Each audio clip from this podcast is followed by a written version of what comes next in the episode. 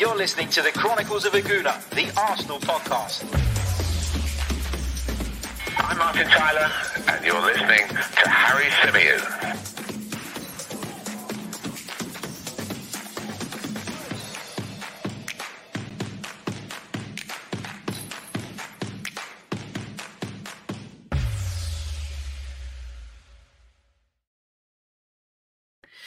Hello and welcome back to the Chronicles of a Gooner, the Arsenal podcast, part of the 90 Min Football Network, sponsored for the month of December by our good friends over at ProPrep. As ever, I'm your host, Harry Symeou, and on this edition of the show, we're going to be bringing you some tactical analysis following Arsenal's impressive victory at Elland Road over Marcelo Bielsa's Leeds United.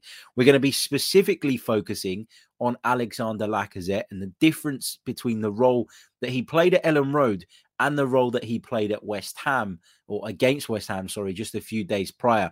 We'll be talking about the fact that, of course, um, we're seeing a lot more variety to Lacazette's game, and we're seeing the players in and around him thrive off the back of that. So I want to do some analysis on that. Got some screenshots for you. Got some um, uh, you know, I've got the tactics board, which we'll dive into as always. So, yeah, really, really looking forward to bringing you uh, some further information on that, and from which, of course, you can make up your own conclusions. Uh, then we will do a uh, Q&A sesh towards the end of the show. We'll spend the second half of the show doing that Q&A sesh um, because we didn't do one on the post-match reaction show yesterday. So, without further ado, let's uh, dive into the show. Let's say a few hellos before um, before we get into the tactical stuff, big hello uh, to uh, WM Mie. Uh, hope you're well, mate. Uh, good hello, uh, big hello, good hello, big hello goes out to Steve Stone. Hope you're well, mate. And to Dave, of course, Femi, uh, Koye, to Fido, uh, to Jid, to Inter. Hope you're all well. Uh, Real Guna, uh, Hambo, to Omar, I uh, hope you're all good. And Omar says Harry overslept, hence his lateness. It's okay, Harry. I can categorically deny those claims.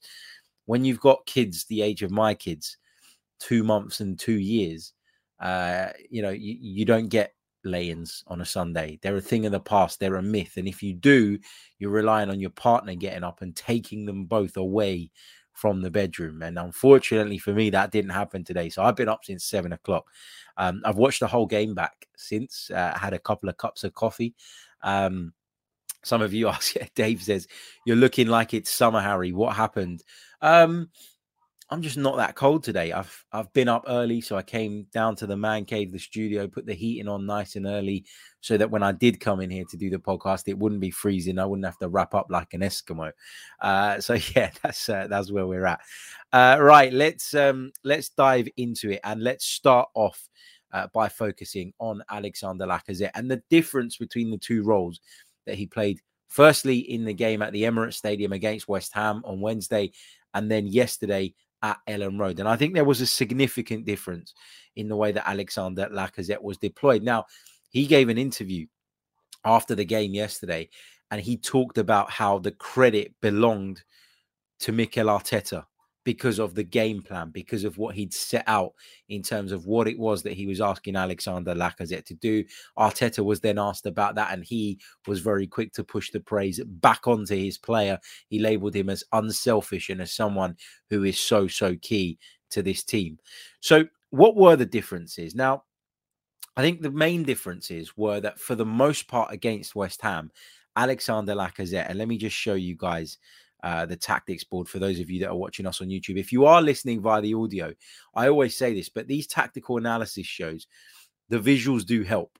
So you can, of course, stay listening via the audio, and that's no problem. And, and you're all as welcome as those on the YouTube, of course. But if you want the visual aids to try and help you understand a little bit more uh, about what I'm saying, then or, or try and kind of make more sense of the points, then please do head over to the YouTube channel and check out the videos. So, what we saw from Lacazette against West Ham, and I've got the Leeds colours on the screen because I'm going to focus more on that game, obviously. But what he was doing against West Ham a lot more frequently was he was plonking himself right in between the two centre halves, um, trying to kind of occupy them and and cause them trouble.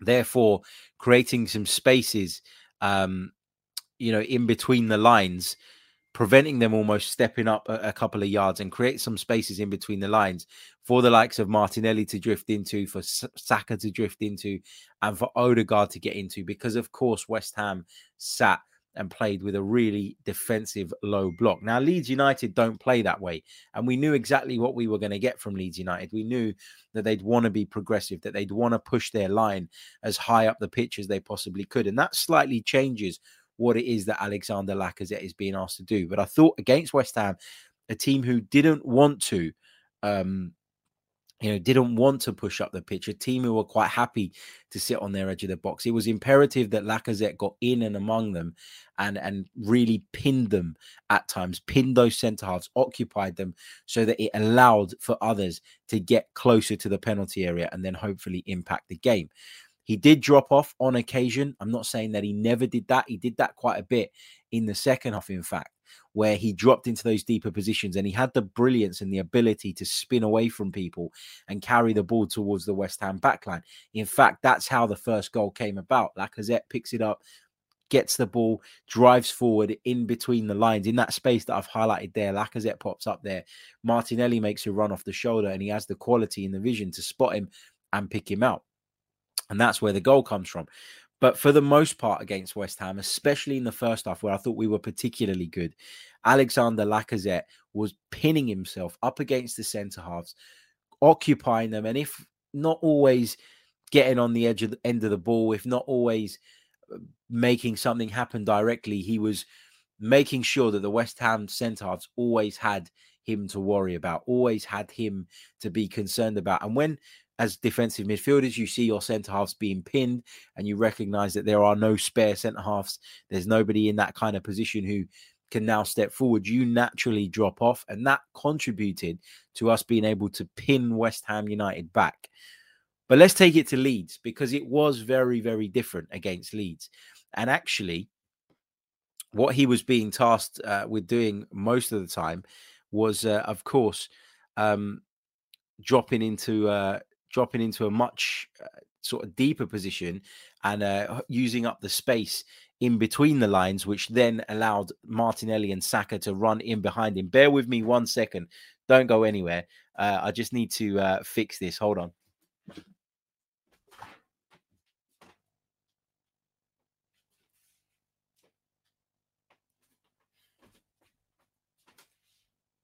There we go. There we go. Sorry about that. I keep I've got this wire from my camera because um, I've got the camera not on top of the laptop anymore. It is somewhere else. And I keep knocking this wire with my bloody foot when I get carried away and over enthusiastic about what I'm talking about. If you're listening via the audio, you don't have a clue what I'm talking about, but I just knocked the camera off. So I've just turned it back on. Uh, for those watching on YouTube, my apologies. But yeah, back to what I was saying. There was a real difference in what he needed to do against Leeds in order to expose them. And clearly, it was a tactic, and we talk a lot about false nines in the modern era.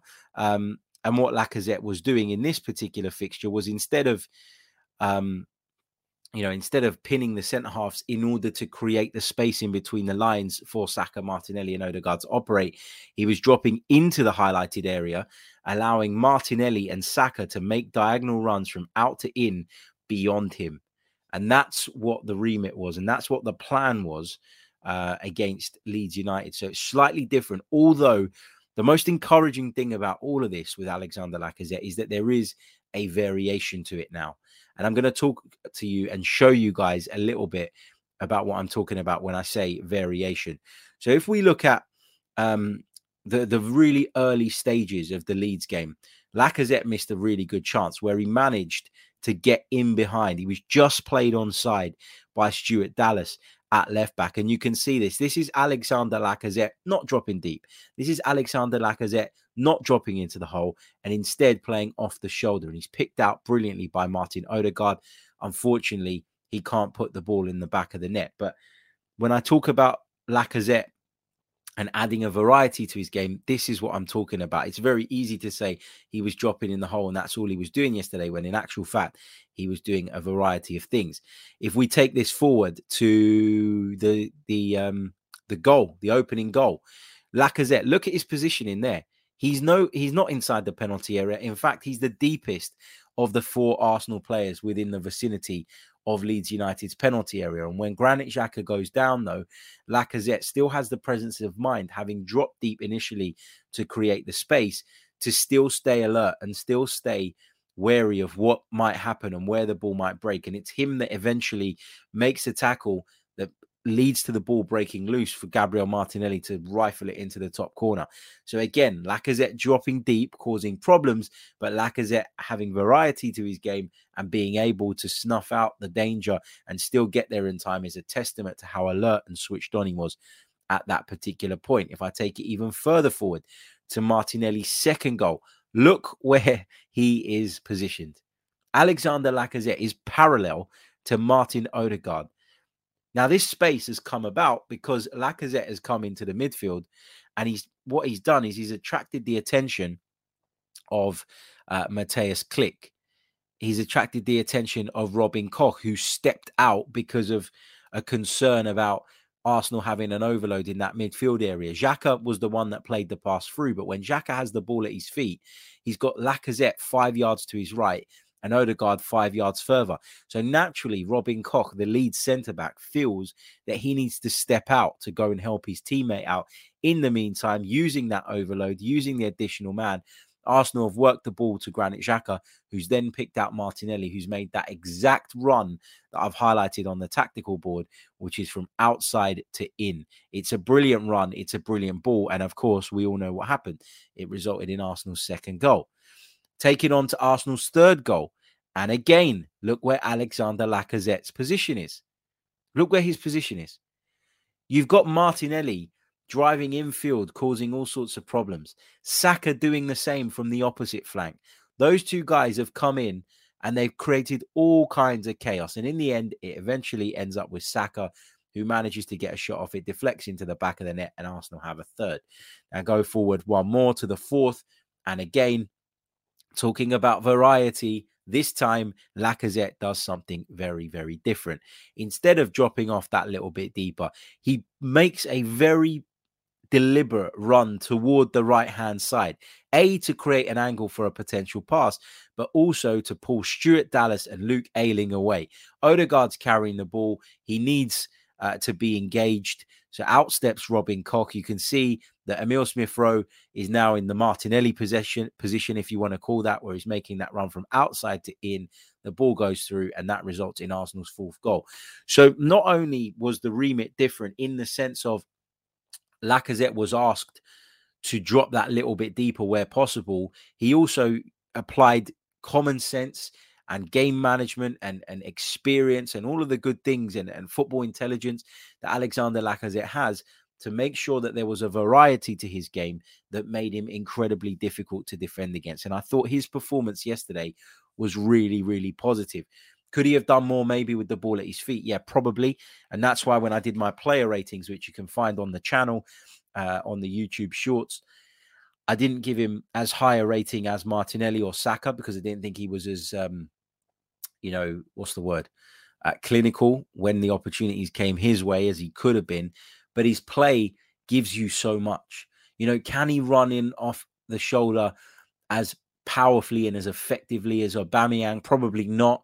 But you know, he gives you two things where he can drop deep and link up play. He can run in behind in short distances, and I think that that's more powerful than Aubameyang, who gives you nothing in the link up play. And Aubameyang might not give you anything in the link up play, but in years gone by, he's scored enough goals to kind of make you think, well, he needs to play off the back of that. But what we're seeing now is is everybody getting involved. We're seeing Martinelli thrive. We're seeing Saka thrive. We're seeing Emile Smith Rowe thrive when he's on the pitch. And actually, when you think back to the best periods we had last season, it was with Lacazette leading the line and Saka and Emile Smith Rowe and the other guys in and around him. Nicolas Pepe at times too. So I do think that Laca gives us much more in that centre forward position. And I think his uh, displays and the fact that he's been able to add some variety rather than because if if you think back to a couple of games recently, he's been too deep all the time, and that's a problem as well. So there needs to be a, degree of of being able to switch it up and change it up and doing different things at different moments make you really difficult to defend against. Going into the midfield to help out from a defensive standpoint, is what he was being asked to do when we played that 4 4 2. But with Martin Odegaard in that position now, he is in a very different place, Lacazette, whereby he's not as concerned and as worried about getting back and helping out the midfield when we're playing against three man midfields. Therefore, he can spend more energy, more time, more focus on stepping into the right areas, whether that be deep to open up channels in behind him, or whether that be making the run in behind himself, which he was never doing in that 4 4 2 system that we were playing a little bit early on in the season. Uh, I'm going to take some of your comments in just a second and some of your questions. Uh, lots to uh, work our way through. But for those of you who maybe watched this so far and thinking, what on earth is he talking about? He played exactly the same way. Um, against Leeds and against West Ham. I just want to highlight the heat maps from the two games. So this was Lacazette's heat map against West Ham United, and you can see that it's heavily focused inside the penalty area and around the penalty area. That's where Alexander Lacazette occupied the pitch against West Ham United, much closer to the penalty area, much closer to the centre halves. Whereas against Leeds, you can see that a lot of the focus is in a deeper area. So it's clear that he was playing differently against West Ham and against Leeds United. And I just wanted to put that in there uh, to kind of give you guys the proof in the pudding, not just to take my word for it. There was a very different Alexander Lacazette on show uh, in those two fixtures. And a good Lacazette both times, it has to be said, but a different Lacazette. Right, let's go over uh, to the chat box uh, and see what you guys are saying. I can see lots of you are disagreeing with one another in the chat box, as uh, as is uh, as is quite common nowadays. Listen, disagreement is fine, debate is fine. Just make sure it's all well spirited. In the meantime, while I'm just scrolling through the comments and giving you the opportunity actually to pop some of your questions in there, uh, I am going to bring you guys a quick message from our sponsors ProPrep. Now, ProPrep is the perfect study tool for university students undertaking science, technology, engineering, or maths related modules, and it can halve your study time. ProPrep provide bite-sized videos relevant to the module or course, which can be accessed from any device at any time. It's already helped over half a million students to pass their exams. They provide customized STEM study tools that match your syllabus. Long lectures are condensed into short and clear video tutorials and you can check and practice what you've just learned via the uh, exercises online and the practice questions that are available. You can even submit questions to the ProPrep professors and receive a video answer within 24 hours. ProPrep have created a special offer just for our listeners. So you can go over to the website, which is proprep.uk slash info slash football. The link is in the description below. And uh, you can sign up for a free 30 day trial without uh, entering any credit card details. We thank ProPrep for their very kind sponsorship. Check it out. Right, let's take some of your questions. Let's take some of your thoughts. So, in conclusion, on the Lacazette stuff, we knew he could play as a false nine. We know he's very, very good um, at dropping into those spaces. At times, he was doing it too much. Now, he, with Odegaard in behind him, who's doing a wonderful job as well. And we'll probably do an episode this week in the lead up to Christmas, focusing on on Martin Odegaard. Um, I think you're seeing Lacazette be able to focus on what it is that we need him to be doing, and that is in the centre forward position. But also, we're seeing him apply himself much better. Um, he doesn't always have to run himself in the ground. I felt like in that 4 4 2, he was running himself into the ground at times.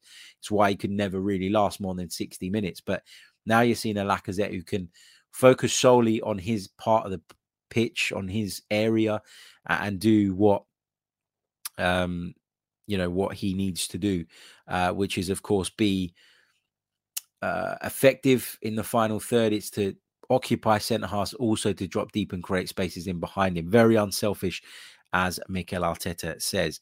Um, Sco says, uh, Harry, why don't you ban the people with the relentless vile comments? Look, I don't always see all of the comments when I'm talking on here. Can you imagine doing a podcast where you want to keep it flowing the whole time and reading every single comment. It's impossible for me to do so. If there are vile and disgusting comments from anyone, I will kick them out if I see them. So feel free to flag them to me. But if I miss stuff, it's because I'm trying to make the podcast flow and I'm I can't read every single comment at every single time. Sometimes I see people popping off and having a go at one another in the chat, but I don't know how it started or how it came about. So I can't go around kicking people out when I don't know the situation. Flag it to me. I'll go back, check out the live chat once the recording's finished, and then uh, I can deal with it. So, uh, yeah, flag it to me if there's anything like that going on. Right, uh, let's take some of these uh, questions. Um, Stilton Avengers has any idea how our missed signings are getting on from the summer? How's Locatelli doing? Maddison, etc., etc. Well, Manuel Locatelli's doing okay, but Juventus are not doing okay, and and there's there's big problems at Juventus. They're they're really struggling. I think they felt that bringing back Max Allegri was just going to solve everything and would be almost a jump back into the past where they were incredibly efficient, good, strong, and competitive and it's not really worked out like that. I think Locatelli's done okay. I think it's harsh to say that Locatelli's part of the reason Juve aren't playing well because midfield has been a problem for them. I think even prior to to his arrival, has he been a transformative signing like we thought he might have been for us? No, he hasn't. Um, he wanted to go Juventus. He's a Juventus fan. His family are Juventus fans. That's the move he chose. Uh, Arsenal were interested, as we know and did uh, informally approach Sassuolo, but it, it never materialized. So, yeah, um, he's doing okay, but not exactly pulling up many trees. Uh, James Maddison, up and down as James Maddison has always been. Um, and, and that was always my concern about him when we were talking about it in the summer. It felt like too much money uh, for James Madison. So, uh, yeah, that one uh, hasn't gone uh, great either. Uh, let's see what else we've got. Diego says that Lack has been doing well, but I think we need a striker that delivers 20 goals per season. To be honest, I wouldn't like to see another 30 year old player sign a contract and decrease his level. Yeah, look, I think everybody recognizes that the situation with Lacazette right now, despite how well he's playing, means that you shouldn't be jumping into to giving him a new contract. We've been burnt by that before. But if someone was to offer or, if Arsenal were open to offering Lacazette a one year extension and he was open to taking that, I don't think having him around the place or as a backup option for whoever we bring in in the summer would be a problem. You know, I, I really don't. And also, I think there were always question marks in the lead up to the new contract from o- around Ozil's professionalism, around Aubameyang's professionalism. Had many problems at previous clubs. Pierre Emerick Aubameyang. With Lacazette, I don't really have that fear or that concern, but I also agree that we shouldn't be breaking the bank and and tying down one of these players that then goes on to handicap us in what we can do in the market. So I think yes, in an ideal world, you get a striker that delivers 20 plus goals a season, but also brings you all the brilliant link up stuff that Laca does. I also think that Laca, though, has a lot to offer still to this football club and I'd keep him for another year if that's something he agrees to. Look, if he doesn't, and he might not because he's at a stage in his career where he probably wants another big deal, then fine. You know, it is what it is. We thank him for his service and we move him on. But I do think that that we should at least be considering, and if he can keep this up to the end of the season, we should be considering offering him a short-term deal. No guarantee he's going to want that. No guarantee he's going to accept that. But it would be foolish to see his performances now um, and and understand that we're probably going to lose Aubameyang as well, and say, well, okay, we've got Nketiah and Balogun who will definitely be up to the level to play second fiddle as such to whoever it is if we do go out and get a big striker in the summer. So yeah, um, I'd consider it, but I understand the concern. Michael Tinknell says, uh, as you're close to Italian football, how reliable is Tuttosport with regards to their story this morning about Aubameyang to Juventus. I would say that Tuttosport are not very reliable. I think there's a lot of outlets in Italy that you need to watch out for. They're one of them. Calciomercato are another one. Um, they're kind of they they pick up sort of crumbs, piece them together, and make stories. And and Aubameyang is going to be linked with everyone and anyone at this moment in time. Why? because it's clear that something's gone down at Arsenal. It's clear that the club would probably be quite happy to move him on. And if you're to believe reports, you'd say that Aubameyang is probably quite happy to move on now as well. Now, Juventus not playing very well, need more goals. Um, it makes sense to link them to a striker who, despite being on a, a poor run of form recently, has scored goals throughout his career. People talk about the pace of Serie A being lower. It is, and and I wonder you know, uh, well, I, am sure, in fact, that Aubameyang would probably do pretty well in that league. So, yeah, it's a story that sounds convenient and it's a story that's easy to write, in my opinion, but it's one that I can't say I know there is any substance to. Not saying it's definitely not going to happen, but I don't know of any re- uh, of any genuine interest from Juventus in Aubameyang. I feel there'll be a lot of clubs that will be testing the water with him, but of course the wages is a big deal. And is Aubameyang going to dig his heels in and say, "Nope, I'm staying here till my contract runs out, which is another season, so that I can collect my huge paycheck," or is he going to just say, "No, you know what, screw it, I'm gone." If he's going to go to Juventus and if he's going to go to Italian football in particular, he's going to have to say, uh, "Screw it" to the wages because he's not going to get that kind of money uh, in Serie A. I was looking this up earlier. The highest transfer in the Serie A over the summer was the 29 million euro transfer of Fikayo Tomori from uh, Chelsea to AC Milan. So there's not a lot of money kicking about in that league in comparison to the Premier League. He's not going to get the salary that he's on now.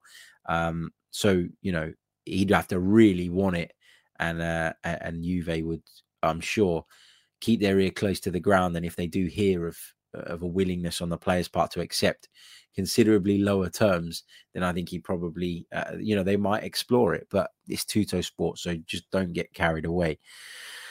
Uh, let's take out a few more. Uh, Tommy Hoare says that Harry top five performances this season. Do you mean in terms of the team overall? If you do, there's a few that stick out. Obviously, I think the West Ham game was a really complete performance. I thought the performance against Spurs was good. I thought Villa was good.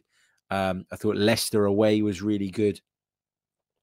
I don't know if I want to put yesterday's performance in my top five because of how poor Leeds were. Um, but when you go and win away from home 4 1, I think you probably have to. So I'll put that one in there as well as number five. Uh, let's see what else we've got in the chat box. Um, Tuco says, Is Thomas Partey actually 50? I love the guy, but he's really slow. Yeah, he has um he has really, really um you know, he has really, really uh, slowed down and he does really, really look off the pace. He does look like someone who's just not anywhere near his maximum at the moment. And I don't really know what more we can do to extract it out of him because he's playing games. He, from what we know, he's training. He's got a solid partner next to him now in Granit Xhaka. And although he's been slightly better since Xhaka's come back in the team, I would say, in terms of not getting exposed, he still doesn't look up to speed. You know, the most telling thing is that Granit Xhaka, who was out for a couple of months, came straight back in the team and looked on par with Thomas Partey physically. That's a problem. So yeah, I've got concerns about it. Look, I don't know that he's older than he says he is. I know that's a joke and rumor that goes around because there's been situations where players have been found out to be of an older age than they declared in the past, but I don't know that with any um with any certainty, to be honest. Uh, so I'm not going to speculate on it. Um, what else have we got? Look, we, we're getting some complaints about my guys. Just stop acting like kids, man, in the chat. Like, um, I will block someone if they're using homophobic terms. So uh, it's done, blocked. I will do it. I'm not going to take it. We've worked so hard um, on this channel to make sure that we're not one of those places where people just come in and abuse each other and then leave. So I, I don't want that. So I will block people uh, that do it, and I've just blocked one now. Um, for a homophobic comment. So yeah, no need for it. Right, let's see what else we've got. Uh, Jid F32 says, Do you think the Xhaka incident was a red card? From where I stand, he got the whole of the ball, didn't lunge, and all he did was land his foot on the player. VAR didn't even bother to check. So this is the thing, Jid, right? People always say this VAR didn't bother to check. The VAR does check just because they don't, if they allow the game to continue quickly, it means they've looked quickly and decided that there's nothing to to follow up on. It's not that they don't look; they will look at every potential red card incident. What they do is when they need a bit more time, they then notify the referee, and then the game stops, and then we get the graphic on the screen, VAR check underway, etc., etc., and we kind of know that it's happening. Those checks are happening all the time in the background, regardless of whether we know. But obviously, they looked at it and didn't feel that there was enough to warrant sending the referee over to the pitch side monitor or um, advising him to to brandish the red card. I think that he does get the ball, and I think that's what saved him. I think the way he's um, he's caught the player is obviously painful and it's obviously sore.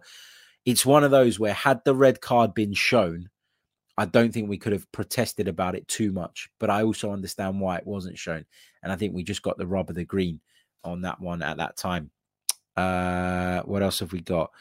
Uh, let's see. Uh, just going back to the Lacazette subject, Hamza says Laca has been brilliant the last few games, but we need a complete striker. But all the respect to Laca, our best games under Arteta and Emery have been the ones which Laca starts more often than not. Uh, Steve Stone says, Harry, I've been looking closely with the emerging relationship between Martin Odegaard and Bukayo Saka. I think it could be something special. Do you agree?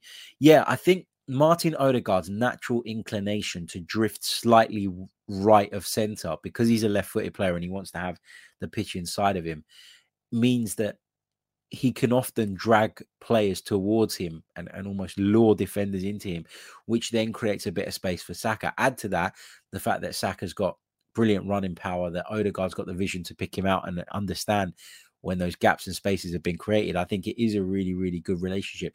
But I think Odegaard's developed a really good relationship with all of the front players. And I think that's been one of the things I've been most impressed with. He picks people out. He also works as hard as anyone. And that really sets the tone. When one of your forward players or attacking minded players is putting in that kind of work rate, it sets the tone. And you know you're going to get that from Martinelli. You know you'll get it from Saka. You know you'll get it from Laca. And just the four of them mean that we can defend from the front, but also have the quality when we get into certain positions to cause teams problems. And, and we're becoming a lot more potent. Uh, what else have we got? Uh, let's take this one from the Rohan family. Hope you're well, man. He says, Harry, do you think the game has changed? and Oba's quality is just not enough if he doesn't possess other dimensions of a modern forward. No, I think it's a lot to do with the way we play. I think it's a lot to do with the tactical approach. I think Arsenal as a team under Mikel Arteta, especially in the last 12 months, have evolved tactically quite a bit. And I think now that he's got players that he will feel are more fit for purpose, we're seeing elements of the game that we saw flashes of previously, but never regularly enough, i.e., being able to press aggressively, being able to play higher up the pitch because of the profile of centre half we now have at our disposal, being able to be a little bit more secure with bombing the left back on because we've got a solid right back who tucks in field, being able to play in between the lines because we've got a player in Martin Odegaard who absolutely understands when to play in those positions, and and we've got some really, or we've got much more out of Saka and Emile Smith Rowe in terms of impacting games. So I think all of that's come together. And I think it was pretty clear early on that um, Aubameyang was going to get left behind by this tactical evolution because of the type of striker he is. Having said that, he could go to another team, a counter-attacking team, whereby he'll be playing off the shoulder week in, week out, and still be devastating and still be very impactful. So I'm wary of slagging off Aubameyang too much. Look, I've slagged him off about the things he's done off the pitch, which I think are unacceptable, and I think he was right to be stripped of the captaincy. But I'm not. That doesn't mean I'll dismiss the qualities that Pierre Emerick Aubameyang clearly has and has shown throughout his his long career. So, yeah, I just think that our game has evolved tactically, has developed, and he's just been left behind by that, and he's no longer now the the right fit. Uh, let's see what else we've got. Uh, uh, just scrolling through the comments. By the way, while I'm doing this, hit the like button if you haven't done so already. How many likes have we got on the board at the moment? I hate banging on about them, but they really, really do help. Um, they really do help get the video out to more people. We've only got 70 likes on the board, but there's 269, 268 of you watching us. So there's no reason why we can't get over the 100 mark. So hit the like button. Also, subscribe if you're new. We want to get to 20k subscribers, remember by the start of next season. We, we've hit 17 and a half, so we're almost there. Um, still need another two and a half of you to sign up between uh, now and the end or, or and the kickoff of next season. I think it's doable. It is doable. So like, subscribe if you want to go one further by becoming a member and supporting me. You can do so. Uh, we brought you a watch along yesterday of the Leeds United game, which, if you're a YouTube user, go back and check it out. Just have a, a watch of like a few minutes and let me know what you think of it. Um, you know, we we did a lot of them during lockdown. When I'm at games and traveling to games, it's not easy to do that because um, you know, obviously I'm not here, but also when I'm when I'm working on other games in the Premier League, which happens quite a bit, it means I can't always do a live watch along because I don't have the time to prepare for it, um, or I've got to be kind of focusing elsewhere or whatever. So it is um it, it, it is something that I like to do, but that I can't do every single week. But if you did enjoy it and you ha- or you haven't seen it and you want to go back and check it out and give me some feedback, I'd love that. And hopefully, where possible, we can do a few more of them because the feedback last night was uh, was really cool. Uh, what else have we got um, in the chat? Um, lots of you asking me about the comment that was being um, that, that, that was in the chat that upset a couple of people in the chat. I've I've blocked the person, and I don't know what else I can really do. Um, they've been blocked, so hopefully that's done. Uh, any more questions? Let's see what we've got. Um, Inter says, I'm looking at Chelsea at the moment. If Tuchel became available, we would have to do it. Do you agree, Harry? Uh, you're trying to bait me into into saying that that I would stick with Mikel Arteta so that you can say I'm clueless and I'm mad and that Thomas Tuchel's won a Champions League and he should absolutely be in the team uh, and he should absolutely be considered as a replacement for Mikel Arteta if uh, you know he becomes available. And I'm not going to do that because, as I've said before, we're we've embarked on a project here. And as I've said before, we've got someone in there who's not afraid to make big decisions and is clearly developing the young players well. Therefore, right now, he is the right man. What I would say is that there might come a point with Mikel Arteta, and I've been fairly consistent on this, where we can't go to that next level, to that next step. In which case, somebody who's got a track record and a proven track record of doing that then becomes a good and viable option. But that would not undo all the good work that Mikel Arteta has done. So it's a bit like, and I always use this example: Ole Gunnar Solskjaer at Man United. If Man United go on and do really, really good things next season under whoever their new manager is, a part of that, not all of it, uh, but a, a, part of it, no matter how big or small, will be down to Ole Gunnar Solskjaer having trusted in some of the younger players, the Greenwoods, who is probably going to go on to be a bit of a star. Um, you know, on bringing certain players to the club who are key, Bruno Fernandes, etc., etc. So the point I'm trying to make is that a manager can get to a point where they can't take you to the next level, and so you feel you need to change it. But that doesn't dismiss all the good work that they've done, and doesn't mean that up until that point they've made only mistake. It means that they're at a point now where they can't go any further. That's just the way it is. Um, Thomas Tuchel's a wonderful manager, yes, and and I'd I'd have had him at Arsenal absolutely, but we've seen progress this season, whether you want to admit it or not.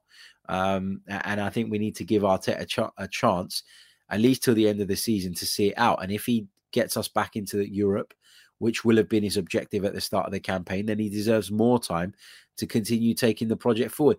As long as a project is moving forward, you should never cut its legs off. When it gets to a point of, of stagnation, that's when you take action. And I don't think we're at that point. I, th- I think we threatened to hit that point prior. And, fi- and and thankfully we found a way out of it and we found a way of getting back on the upward trajectory. So yeah, uh, that's where I'm at. Uh, David Labua says uh, Martinelli has impre- improved, but needs more maturity, especially when he misses an opportunity. Hold on, let me read that again. Martinelli has improved, but needs more maturity, especially when he misses an opportunity. Get up and move on. Arteta had to drag him back onto the pitch versus West Ham. Hope you agree with me, Harry. No, I don't agree with you, um, David. I, I disagree because he dragged him onto the pitch because he was injured and he wanted him to be down on the pitch so that he could receive treatment on the pitch and the game would be stopped because while he was off the pitch, had he received treatment, Arsenal would have been playing with 10 men. So that was the reason that Mikel Arteta picked him up and dragged him back on the pitch. It was, and, and then he substituted him because he obviously picked up something. So it wasn't um Arteta dragging him on because he was being immature. It was Arteta dragging him back onto the pitch because if you're off the pitch, the referee would just continue the game while you receive treatment. And then Arsenal had to play with 10 men in a game that was very finely balanced. By being down on the pitch, it means that the physios come on. It means that you can take your time, means you can stop the game, gives everybody a breather, and gives Arteta a chance to get more instructions across. Um, just back on Arteta, uh, Guna72 says, Look, Arteta isn't the complete package. We know that. But at the moment, he's doing a decent job with a young and developing team. Agreed. Uh, what else have we got? Uh, Eli says, Harry, great stuff. I asked you a few months ago who was the most clinical in front of goal, and you said Aubameyang. What's your thoughts now?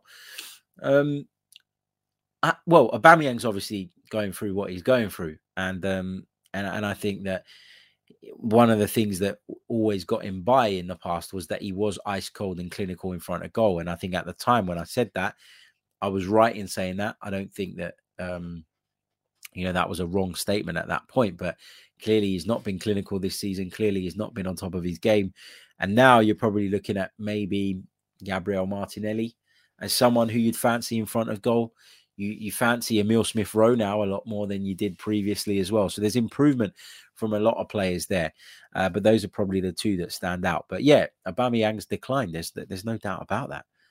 Uh, let's see what else. I'm going to take one or two more. Um, Terence Tibbs says, "Are our fans part of the problem? Not all of them, Terence, because it's unfair to label everybody in the same way. But um, there are Arsenal fans out there who are just so desperate to be right that they want this thing to fail. And um and that is a problem. You know, I put a tweet last night up about Gabriel Martinelli and how I think he's matured and developed. And I, I, highlighted the reasons I felt that he's matured and developed. It wasn't just he's matured and developed. I did an entire thread where I talked about certain elements of his game that I think he's really, really improved in. And that people were so quick to say that Mikel Arteta doesn't rate him when actually Arsenal extended his contract during Mikel Arteta's time, and now he's playing a really key part in the team. I think I think with with our fans, there is a an element of I want to be right, so I'm going to stick to my guns and just hope it comes through. Um, I also think there's an element of you know people just have different opinions. That's life, but I also think there's a an element of people being sucked into online narratives and not really seeing the facts and not really seeing things clearly or having their minds or opinions swayed by some very vocal people on, on platforms like this. You know, I, the response I got was, no, everybody could see that Martinelli was available. Martinelli tactically last season wasn't at the level he is now. Martinelli physically wasn't at the level last season that he is now because he was still on the road to recovery from a very long term injury. So, the point I'm trying to make is that, yeah, he in an ideal world, he would have preferred to have had more opportunities. And as I've said time and time again, at Arsenal being in the Europa League, he'd have got those opportunities. We're not so tough. That's the way it works. That's our problem as a football club. But when he's taken when he's had opportunities recently, he's taken them, and that's why he's stayed in the team. You know, it would have been easy for Mikel Arteta to take him out of the team uh, after Southampton and put Emile Smith Rowe back in. It would have been easy for him to do that again this weekend after Emile Smith Rowe uh, scored a good goal against West Ham. And, and Emile Smith Rowe's got more credit in the bank this season than Martinelli because he's probably been our best player throughout the campaign. Martinelli has been up there in the last three or four fixtures. So it would have been easy to for Mikel Arteta to make that change, and he didn't, which shows that he believes in Martinelli and he's being fair in the opportunities that he's given him and being fair that when he does take them, he will keep him in the team. So, uh, yeah, I think that some of the narratives that are driven by fans are just driving me mad. Paul James is Xhaka underrated because he's unloved by the fans. Absolutely, he's so key to what we do. Um, you know, he's he's so key, and uh, and I'm I'm sick of having and not not to you, Paul, because you know you raise a fair and, and good question, but I am sick of having the Xhaka debate with people over and over and over again. He performed well yesterday. Again, he brings a stability to the midfield that makes Thomas Partey look better and less exposed. He brings a stability that allows Kieran Tierney to get forward more more freely without fear of what's being left behind him, and that in turn gives Gabriel Martinelli or whoever plays in the left uh, on the left wing uh, the ability to play more like a forward than a winger. There is so much benefit to having Xhaka in the team. Are there drawbacks to having him in a team? Yeah, there are. Sometimes he holds onto the ball too long and slows things down, takes an extra touch. I said that the other night. Sometimes he does stu- make stupid tackles like the one he done yesterday, which he was, as I say, quite fortunate to get away with. So I think for me, um, you know, there are positives and there are negatives with Granit Xhaka, but I think the positives at this moment in time outweigh the negatives. And and I would challenge anybody to come to me with some evidence as to, you know, as to counter this point before I make it. He has been Arsenal's most consistent midfield player for the last 12 months. More than Partey, more than anyone. Um, you know, he's he's come straight back into the team off the back of an injury, and uh, and he's he's picked up where he left off, and you got to give him credit for that. And you know, you've also got to give him credit for for the toughness he shows as a character off the back of what happened with the fans. The fact that he's just gotten on with it is is fantastic. So yeah, um, he's not the best midfielder in the world, and he's not the complete midfielder. He's not the finished article. He's not the guy that you look at and you say he's world class but he's better than everything else that we have at that football club right now. And that's what you got to compare him to, not people that we don't have. There's no point comparing him to N'Golo Kante, as I've seen some people do over the years, because we don't have N'Golo Kante. He's not available for Arsenal selection. There's a pointless debate, pointless, pointless discussion. Until we can upgrade on him, which clearly we couldn't in the summer with the money that was being offered for him, then he's the best option we got, and we stick with him and and we move forward. But anyway, uh, gonna leave it there. Uh, thank you for all your great questions, all your great interaction in the chat box, as always. I uh, hope you all enjoyed it. Um, let me know what you think on the lack of points. The fact that he did play, in my opinion, a different role at Leeds to the one he played at West Ham, but that on both occasions he showed some variety to his game that probably hasn't been there. And I think that's probably down to some coaching and some instruction from those on the sidelines. So, uh, yeah, really enjoying his performances at the moment.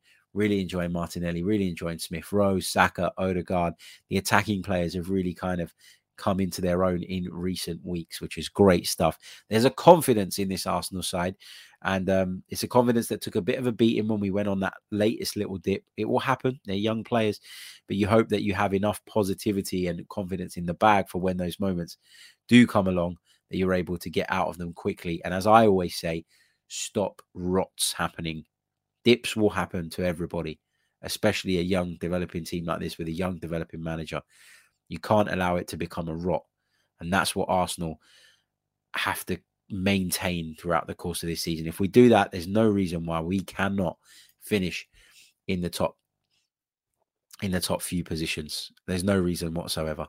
Anyway, going to leave it there. Catch you all very, very soon. Until next time. Goodbye.